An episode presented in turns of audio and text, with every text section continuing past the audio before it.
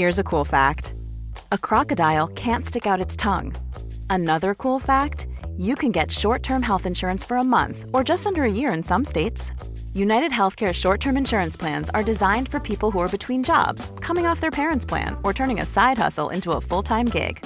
Underwritten by Golden Rule Insurance Company, they offer flexible, budget friendly coverage with access to a nationwide network of doctors and hospitals. Get more cool facts about United Healthcare short term plans at uh1.com. Even when we're on a budget, we still deserve nice things. Quince is a place to scoop up stunning high end goods for 50 to 80% less than similar brands. They have buttery soft cashmere sweaters starting at $50, luxurious Italian leather bags, and so much more. Plus, Quince only works with factories that use safe, ethical, and responsible manufacturing. Get the high-end goods you'll love without the high price tag with Quince. Go to quince.com/style for free shipping and 365 day returns.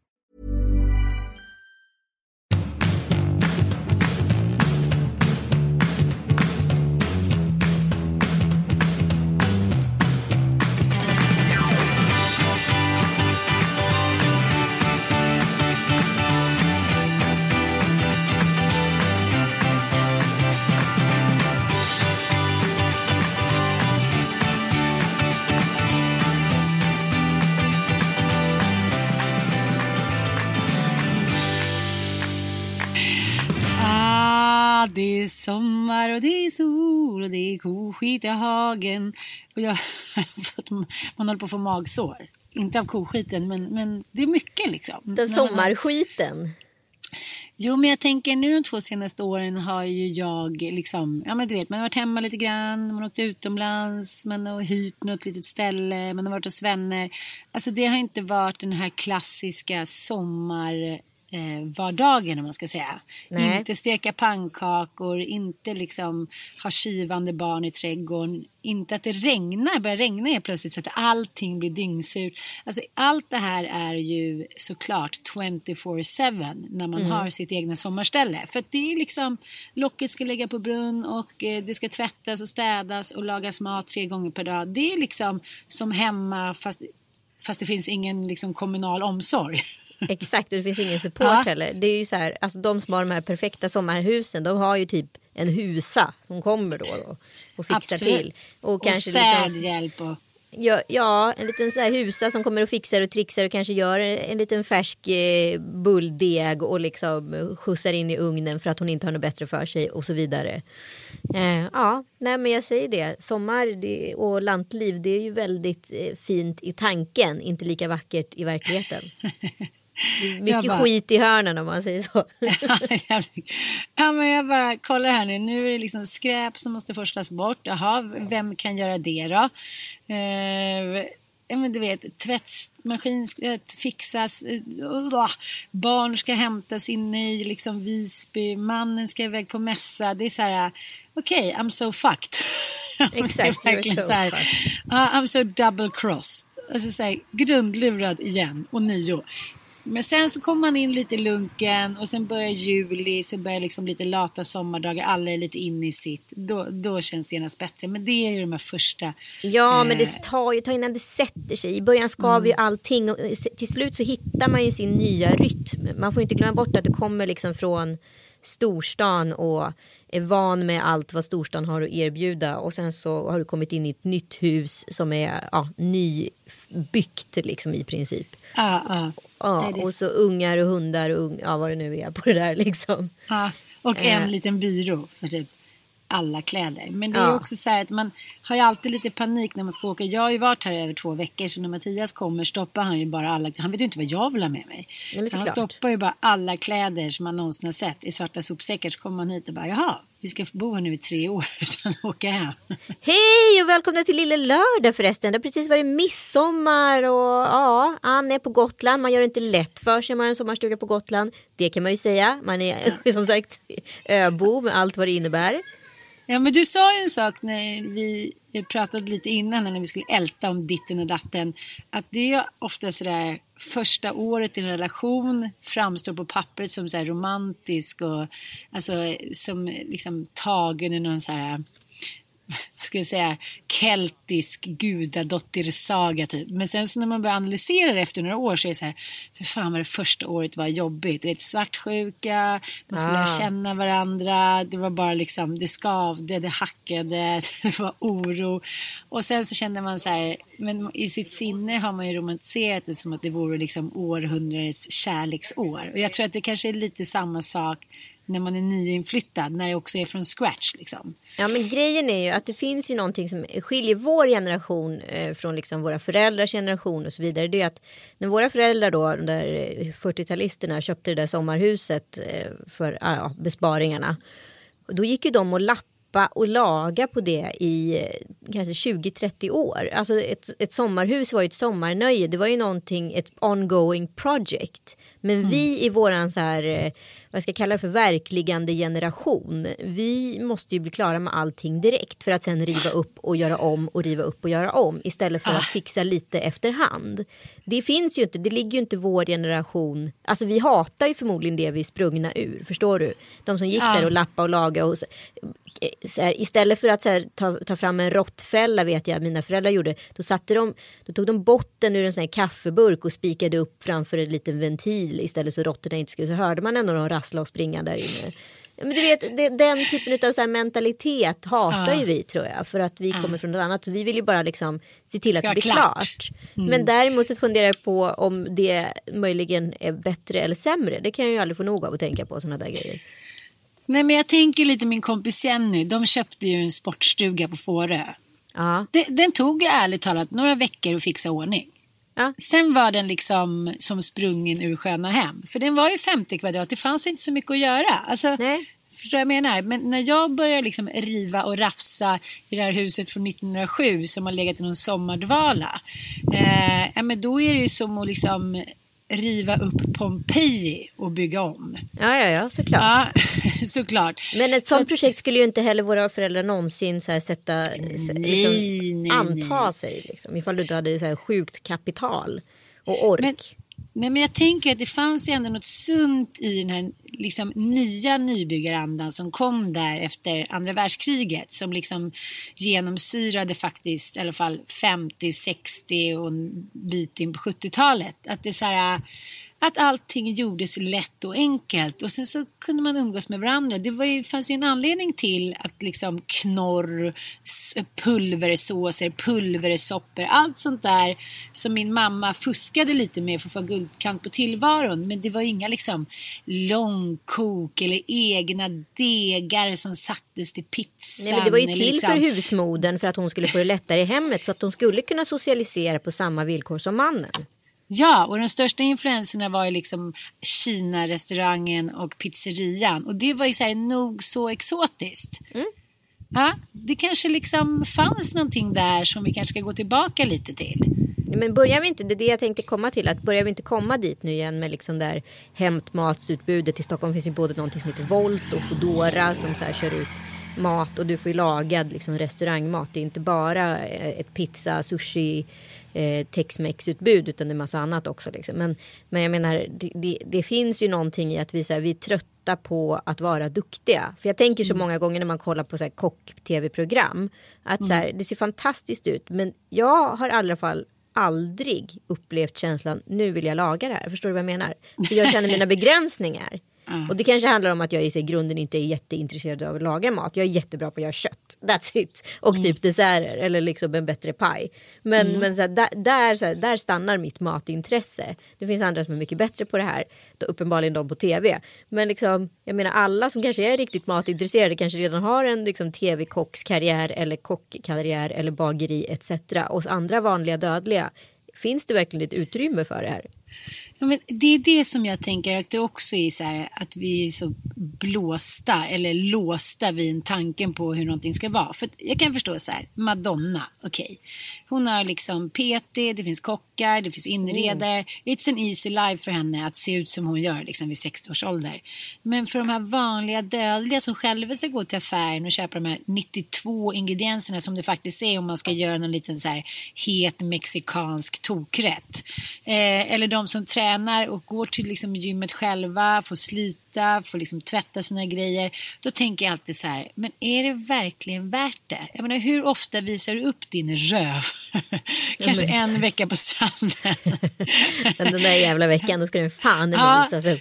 men okej man bodde i, i Brasil där alla går omkring med tonga-tonga och liksom sexet genomsyras på strand, i strandluften. Men liksom i Sverige, jag tänker så här, men de få gånger som jag har varit riktigt vältränad, då har ju det varit ett otroligt välbefinnande. Det måste jag hålla med om. Ett välbefinnande Men det har ju varit all- många timmar dit. Jo, men för mig har det ofta handlat om att det har kommit liksom eh, som en extra skjuts in liksom med ett avslutat förhållande. Alltså att man har blivit deprimerad. Alltså, eller att man har blivit väldigt kär. Det har varit väldigt sällan, för att inte säga aldrig, som jag har varit så här. Nu ska jag bestämma mig. Jo, det var när jag skulle vara med i Kändisdjungeln och var så här halvfläbbig efter kom det igen. Dante. Alltså, jag kan säga att var tionde podd nämns kändisdjungeln. Den har varit epokavgörande för mitt liv. tätare. Det måste vara det Men- största du har gjort så mycket om. det är milstolpe. Jag kan aldrig, kommer aldrig få bort på näthinnan när Pippi, Ingrid Pippi Nilsson är så taggad för att hon inte vara med i någon sån deltävling som då eh, tittarna röstade fram. Att hon sitter med den här kokta jätterottan. Ja, men tänk dig en sån som springer liksom på Ja, jag Söder vet. En sån där, jag orkar en sån där som bara, men var, var det liksom en dinosaurie som sprang över vägen? Nej, det var en råtta. Eh, en sån sitter hon och äter med så friskt liksom, humör att det bara så här fraglar ner så här, skinn och slamsbitar och svansar ur hennes mun så till slut får liksom inspelningsledaren säga stopp. Alltså Nej, sluta ät, du har gjort tillräckligt. Stackare Men då, då gick jag i alla fall in till den här PTn så här, så här, du har fem veckor på dig, sen ska jag så här, look like Beyoncé ungefär. Så det var hans problem, inte ditt. Som vanligt. Ja, ja men, men det var då jag kände så här, vad lätt det är att bli förälskad i den typen av människor som räddar en. Och det spelar ingen roll om de räddar en från en fläbbig kropp eller från så här, en ond man eller liksom Nej, men det är som att du säger, jobb. jag vill bli frälst, fräls mig. Ja, Ja, du är så öppen då liksom. Ja, men det är så himla klassiskt. Det händer ju liksom väldigt ofta. Så. Ja, men Heidi Klum, eh, Priscilla Presley, man blir kär i liksom karatetränare, man blir kär i sin eh, bodyguard. Jag förstår det, det är en känsla av trygghet att det finns någon som bara är där för dig. Och det är det som jag tror gör att man blir så himla liksom förälskad i början. Att den människan ser bara dig. Fast det där tycker jag, är, för mig är det där fortfarande den, det märkligaste jag varit med om. För att jag har tränat med typ tre manliga PTs. Och ingen utav dem är ju Alltså jag bara så här, vad skulle vi ha för liv utanför det här PT... liksom, den här PT-sektionen. Du skulle liksom äta väldigt specifik mat och träna väldigt mycket. Och du skulle förmodligen störa dig på mig för att jag är alldeles för lat. Ja, ja. Vi skulle aldrig hitta en balans i vårt liv. Jag tycker att det är den största myten. Men du menar att det finns vissa män som vi måste ha på vår no-no-lista? Ja, nej men en PT är ju sån. Jag, jag följer min egen PT både på så här Snapchat och, och Instagram. Och han är en underbar människa att träna med och fin på alla sätt och vis. Men alltså hans liv är ju i mina ögon det mest ointressanta liv man kan leva. Liksom. För han lever ju för träning och det ska ju en PT göra. Men om man inte har det, om man inte får en kick av att göra en två timmars morgonpromenad och pumpa ett gym i fem timmar. Då, då, då har man en stor relationsproblematik. Liksom. Jo, det är klart han man måste har. väl ihop med en likasinnad, annars går det ju inte. Det är klart att man måste vara ihop med en likasinnad. Och det där tror jag det där tror jag också blir väldigt svårt. Jag var på Bergmanmuseet häromdagen Ja. eh, i några timmar. Eller det var inte alls några timmar. Jag var där i tio minuter såklart eftersom jag hade barnen med mig. Märkte du hur jag ville? Alltså du Låtsas och dina omskrivningar, jag älskar dem. Liksom. Ja, men jag ville ändå. Mentalt var jag där i flera timmar. Men jag kanske var där inne i tio minuter. Men sen har jag legat och eh, alla Kalle och Anita Schulman och Ann Södervis legat och snöat in mig lite på Bergman. Jag tycker han, liksom, det är ju såklart ett spännande liv han har haft. Liksom. Det här svartsjuka, despotiska geniet liksom. Och då eh, läste jag lite om just det här eh, relationer. Hur Ja. svårt det är eh, när man så här, blir blixtförälskade som han ofta blev i sina musor, sina skådespelerskor och vice versa. Och sen säger man så här superolika visar det sig när det där första har lagt sig och det är ju inte helt ovanligt. Men såklart. För att du kan ju också gå in, alltså, men det, det är det vi pratar om när vi pratar om mammor. Alltså det här minikini som du gillar att använda. Eh, liksom psykosen man befinner sig i mm. på en inspelningsplats. Eller någon, ett specifikt scenario i ens liv. Som är väldigt intensivt. Mm. Eh, jag menar då är det ju så lätt att, så här, att det blir verkligheten och det som egentligen är verkligheten blir någon typ av pseudoverklighet fast det egentligen är precis tvärtom. Mm, mm. Och, och, när den här filminspelningen då tar slut, vad fan händer då liksom? Det har vi väl alla varit med om. Ja, men, här, om lyckliga förhållanden förekommer i hans filmer så handlar det alltid om innan liksom deras relation har blivit en institution. Förstår du vad jag menar? Ja, ja, att absolut. innan barnafödande eller innan äktenskap. Liksom. Mm. För så fort det händer, så fort relationen har etablerat sig i Bergmans filmer, då infinner sig ju krisen. Ja men såklart. Ja, och det är liksom, och då, då är det han, han har ju liksom, vad ska man säga, ett destillerat tema där han alltid liksom kommer tillbaka till bristen på kommunikation. Ja. Det är det som han tycker liksom är hela mänskligheten, alltså kärlekens problem. Men jag kan tänka mig hur har man en kommunikation med ett sånt geni? Alltså jag förstår inte. För jag menar, men allt, också när han drivs av också att söka felen. För det, det, vet väl alla att den så här, det, säger, det, det är ju världens bästa formulering någonsin som George Costanza säger. Har du en lycklig relation så finns det inget att diskutera. Liksom. Alltså, har du inget att gnälla på då har man ingen sitcom. Då har man ingen, ja men det är ju så. så här. Nej det inte, är sant. Det är ju sant. Det är så här, ja hur är det med dig och din kille? Jo men det är bra. Och sen är det ju slut där i princip. Liksom. Alltså, det finns ju inget mer att kommentera. Det går, går ju inte att berätta om hur lycklig man är. Det går ju att berätta om så här, hur, potentiellt hur olycklig man är. Det kan man ju prata om i timmar men inte det andra liksom. Ja, jag vet. Så det liksom, är det lite så, om vi alla vore lyckliga, då skulle liksom, ja men då skulle så här, kreativiteten stanna av. Ja men exakt. Så man, man drivs ju av olycka och jag menar en sån person som Bergman som nu ska inte jag våga säga, tillskriva honom x antal diagnoser men det är klart att det kanske inte var helt oproblematiskt där alla gånger. Liksom. Nej, men att han hela tiden måste söka det drivet i att eh, söka de här kvinnorna, bli förälskad i de här kvinnorna han gjorde filmer med. Men också tror jag att han trodde att han var exceptionellt potent och han var ju det fram till en viss ålder. Eh, jag, jag, känner en karaktär som, jag känner en skådespelerska som har gjort en film med honom och då var han ändå på ålderns höst. Mm. Och, han sa, och då kom eh, den här skådespelerskans eh, kille på besök eh, på inspelningsplats. Och ja. kom han fram till henne efteråt och sa så här. Du, eh, jag tror, hoppas inte din kille tog illa vid sig att jag hade armen om dig när vi pratade igenom den där scenen. Som att han hade en chans, förstår du? och då måste han ju ändå ha varit 77 plus. Ja men exakt. Ah, ah. Det är otroligt roligt. Men jag tänker på så här att alltid i hans filmer och i pjäser så är alltid men det är alltid någon form av liksom vad ska man säga, man kan nästan kalla det för någon dödsdans mellan liksom förhållandet mellan föräldrar och barn och syskon och liksom allt är alltid spänt. Det finns aldrig så här, hej, vi tog en söndagsmiddag eller hej, vi tog en fika, utan det är alltid så här bakom ytan så liksom på något sätt så här flinar djävulen. Mm. Och så har man tänkt på det när man var yngre och såg den här filmen, tyckte gud vad allt är överdramatiserat så här. Det är väl bara så här, ens föräldrar, man det är väl liksom, de kommer man ju älska hela livet och det kommer aldrig bli något problem. Och sen så skaffar man egen familj och åren går och så inser man så här, hur fan vad han hade rätt. Det är alltid liksom något spänt djävulusiskt grin som liksom lurar runt hörnet.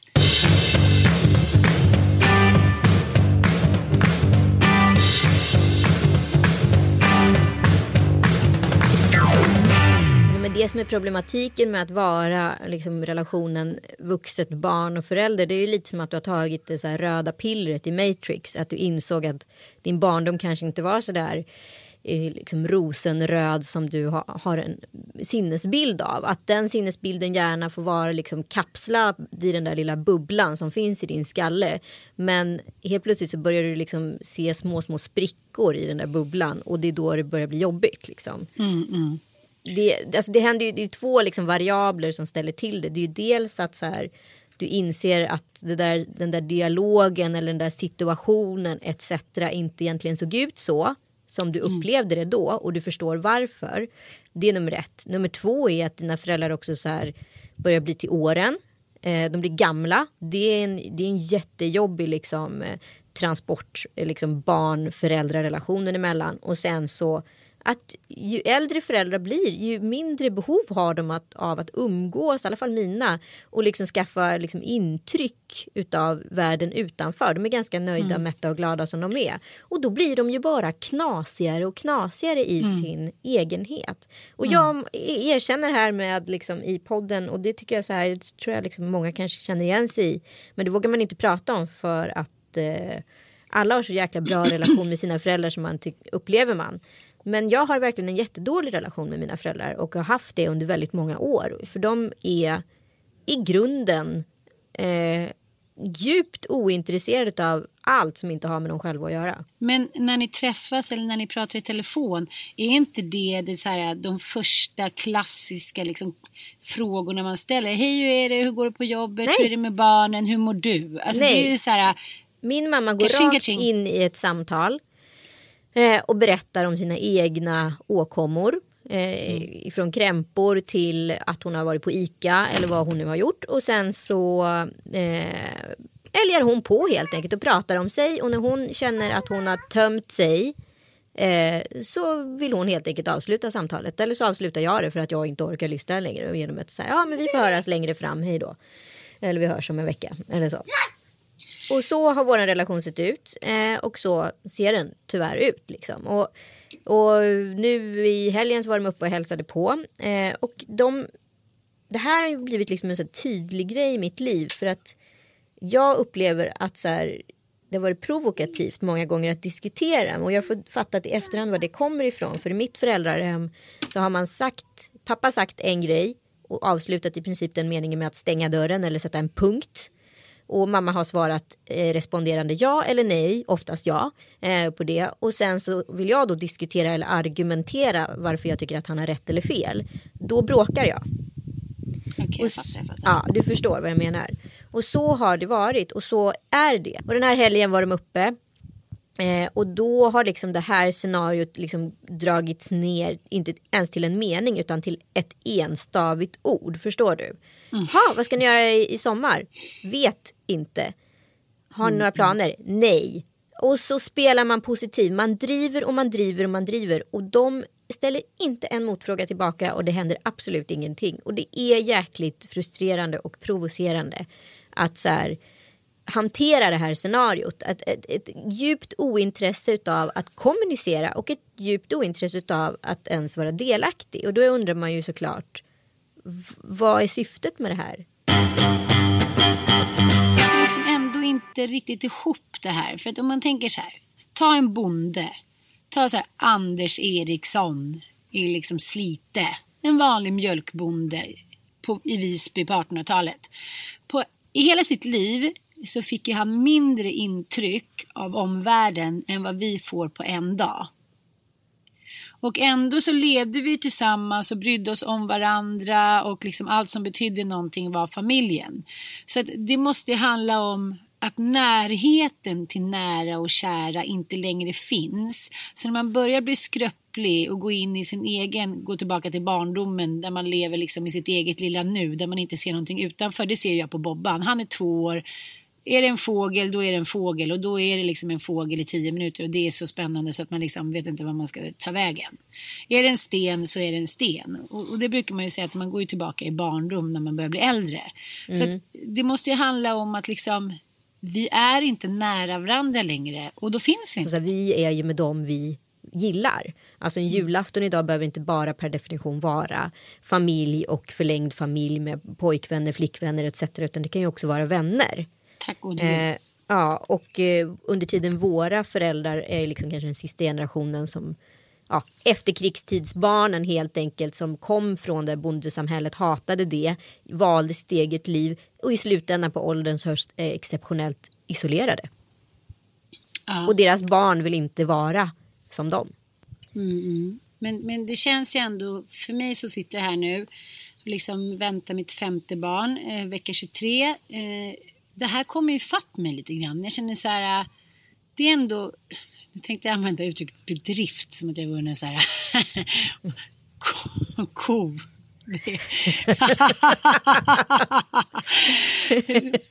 Ska inte du måla en tavla till mig med en ko?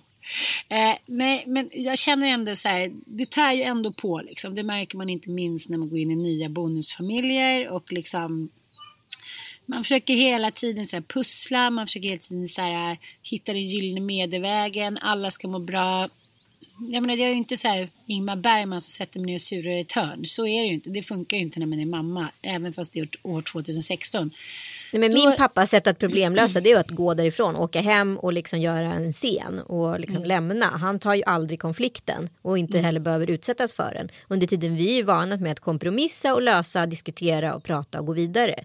Mm. Så funkar ju inte en äldre generation. Nej, jag vet och det är därför det känns så här. Men så tänker jag så här att man kanske bara skyddar sig med att det är en generationsfråga. Det kanske blir samma sak för mig och mina pojkar. Och liksom, då känns det så här, okej, okay, allt detta slit och så vill man ändå ha lite så här, så här italiensk Big Madre som vill sitta på sin tron och sen så bara bråkar man med alla barn. Det får liksom inte bli så. Det är därför jag tänker också att den här gården Eh, ja, det är ju upphov till ett, en arvstvist som heter ja, duga. Jag vet. Jag tänkte på det häromdagen. Jag bara, men är du dum i huvudet? Vill du? Efter allt du har kämpat för att de ska liksom hata varandra. För det händer ju.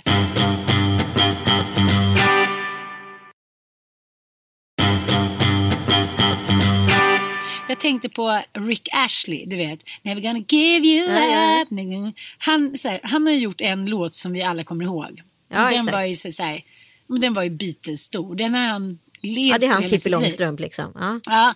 Och så läste en intervju med honom och så sa han så här, ja men eh, det har varit ganska tyst om dig. Nu kommer han med en han slog igenom när han var 27 men Never gonna give you up. Och sen har man inte hört så mycket och nu fyller han 50 och eh, liksom släpper en skiva och den spelas ganska mycket. Han har en dotter. Han lever i London med samma fru sedan 27 år tillbaka. Liksom.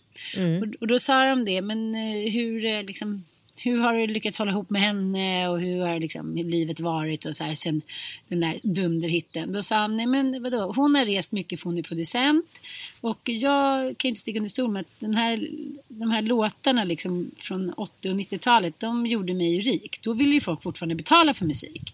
Ja, precis. Nej, men då säger han ändå det där lugnet som finns i att man har valmöjligheter, vilket har gjort att man inte känner den där pressen. Ja, men eh, exakt. Men sen är det också den här differensen mellan så här, okej, okay, måste du ha ett sommarhus på Gotland då? Måste du ha det? Jag menar, jag har ju kompisar som jobbar som, vad ska man säga, klassiska kulturarbetare och inte tjänar särskilt mycket pengar. Och vem säger att de lever liksom ett sämre liv än vad jag gör? Så det är så här tillgång och efterfrågan hela, hela tiden. Men jag vill veta vem som har gjort det perfekta receptet. Den som har så här, i, också inte bara för sig själv utan också lyckats äh, skapa det en generation eh, fram i tiden. Förstår mm. du? Så att så här, mm. det funkar mellan barnen och det funkar liksom alltså den, det upplägget. Vi ska ju eventuellt göra en grej. Det, ingen, det kommer inte vara någon stress med det. Men vi funderar på att köpa ett litet sommarställe i Stockholm. Bilvägsavstånd. Mm. Eh, så man kan åka ut på helgerna. Och så har mm. man också det som någon typ av sparande för barnen. Så säljer vi det helt enkelt. När barnen är så stora så att de ska köpa egna lägenheter och sådär så får de ta den pengen och investera åt sig själva. Det kan ju vara ett smartare sätt att spara liksom. Ja, Malin Eklund pratar om det där på midsommar att vi kanske ändå har gjort liksom den perfekta resan. Att så här, vi har rest mycket med våra barn, varit utomlands, vi har bränt alla våra pengar på upplevelser och sen lagom till att de faktiskt kan minnas några somrar så har vi köpt varsitt sommarhus och kan ge dem det här ja men inte vet jag, stora härliga midsomrar, cykla ner till vattnet. Eh, eller är det också bara en illusion? Handlar det om att vi inte riktigt orkar längre och att vi själva på något sätt vill så tillskriva oss att vi gör en efterkonstruktion att vi ger våra barn de här liksom, somrarna som vi kanske inte själva hade som barn. Nej, men jag tror att vi är en oerhört så här, egoistisk generation och så försöker vi liksom omskriva sanningen så vi säger att vi gör det här för barnen fast i grund och botten handlar det om våra egna intressen och val hela tiden och barnen mm. får alltid åka med och sen mm. säger vi att det här gör vi för barnen för att då kommer barnen bli glada men i grund och botten handlar det om vad som gör oss glada. Mm. Barnen är ju easygoing människor. De följer väl med dig till Bahamas om du skulle åka dit. Liksom. Ja, They men... won't give a fuck. Eller de har inte heller några val. Så jag menar, Om, Ja, men jag om tänker- nu liksom Ossian skulle vilja vara på i New York hela sommaren så kan ju inte han vara det för att han är din, din son och nu är ni på Gotland. That's it liksom. Det är sant. Men jag tänker på äh, min kompis konstnärs Hanna. De har ju varit på Hawaii varje liksom, vinter. Jag, menar, alltså, jag vet inte hur många år tillbaka. Sen typ, ja, också typ Krita. Och deras barn är så här, men vi vill inte åka till liksom, Hawaii och surfa med pappa. Utan vi vill så här, vara hemma och fira en klassisk jul. Så att jag tror att det handlar mycket om att vi vill förklä våra liksom, egen så här, vad ska jag säga, äventyrslusta bort från vardagstristessen genom att så här, tillskriva att det är våra barns önskningar. Eh, om ni känner att det går ut för så här med föräldrarna, var på neutral plats. Varför måste man hela tiden vara hemma liksom, i minnenas kavalkad? Träffas på så här, fiket nere vid sjön, ta en kaffe, prata om ingenting, gå inte, don't go there. Tänk bara Nej. så här, tänk att du är liksom en guldfisk under hela tiden när du är där. Så här, ha in, blanda inte in alkohol. Kör inga långpannor. Nu pratar en kompis som hade så här, firat, firat semester i två veckor med sitt ex. Som var tillsammans med en ny ung tjej och hon fick sköta allting. Det är så här, tro inte att någonting som inte har varit härligt helt plötsligt ska bli härligt för att det är nya konstellationer. Det var mitt tips. Mm. Och så här, försök också vara så storsint även om det är svårt. Om liksom... Men om det inte går längre då, om man försökt allting och lite till, vad fan ska man göra då? Nej men då får man klippa. Det är ingen som har sagt Jag tycker ändå att det där uttrycket, man behöver inte älska sina föräldrar, sina syskon. Vad fan, de är liksom tillskrivna själva. Det är underbart om det funkar. För det är så här, det är ändå en kött och blod och de finns alltid där hit och dit. Men, eh, oj det är inte ens för dig, förlåt. Men jag menar bara så här, funkar inte så funkar det inte. Det så man kan inte ägna hela livet åt att så här, försöka lösa en ekvation som är olösbar. Och de kanske inte heller lider av att inte umgås så mycket. Nej, och det är det jag tänker att det kanske inte är liksom den där grejen som vi pratade om precis att man säger att man gör saker för barnens skull som egentligen handlar om ens egna val. Det kanske är exakt sam, samma sak med föräldrar att man, man tror att man, eh, man försöker reparera någonting för, för deras skull. Men egentligen handlar det kanske bara om sina egna behov. Förstår du vad jag menar? Ja, men illusionen man hade om hur det skulle bli när man var liten. Liksom så, ja, illusioner som man fortfarande lever i. Det kanske liksom, hur sorgligt och smärtsamt det än är så kanske det är bara så här tänka att Rom byggdes inte på en dag och det gör liksom inte ditt liv heller. Det var inte liksom, det var kanske Nej, inte som du såg det och det kanske också får vara okej. Ja men ett minne är ju, det ska ju vara kapslat precis som en liksom, bättre soundtrack. Det ska vara ju, ljudsatt med en trevlig låt och det ska vara liksom eh, när, närbilder och ofokus på ett halmstrå etc. Och så ser ju inga verkliga minnen ut. Det är liksom ett det är liksom en, ett potpurri utav goda ting i en liten, liten såpbubbla. Eh, och låt det vara så då. Och Kanske försök inte fördärva det. Nej? Ja, och så får man så här vara glad åt det som är bra. Exakt. Med det avslutar vi Lillelördag. Puss puss. Puss och kram.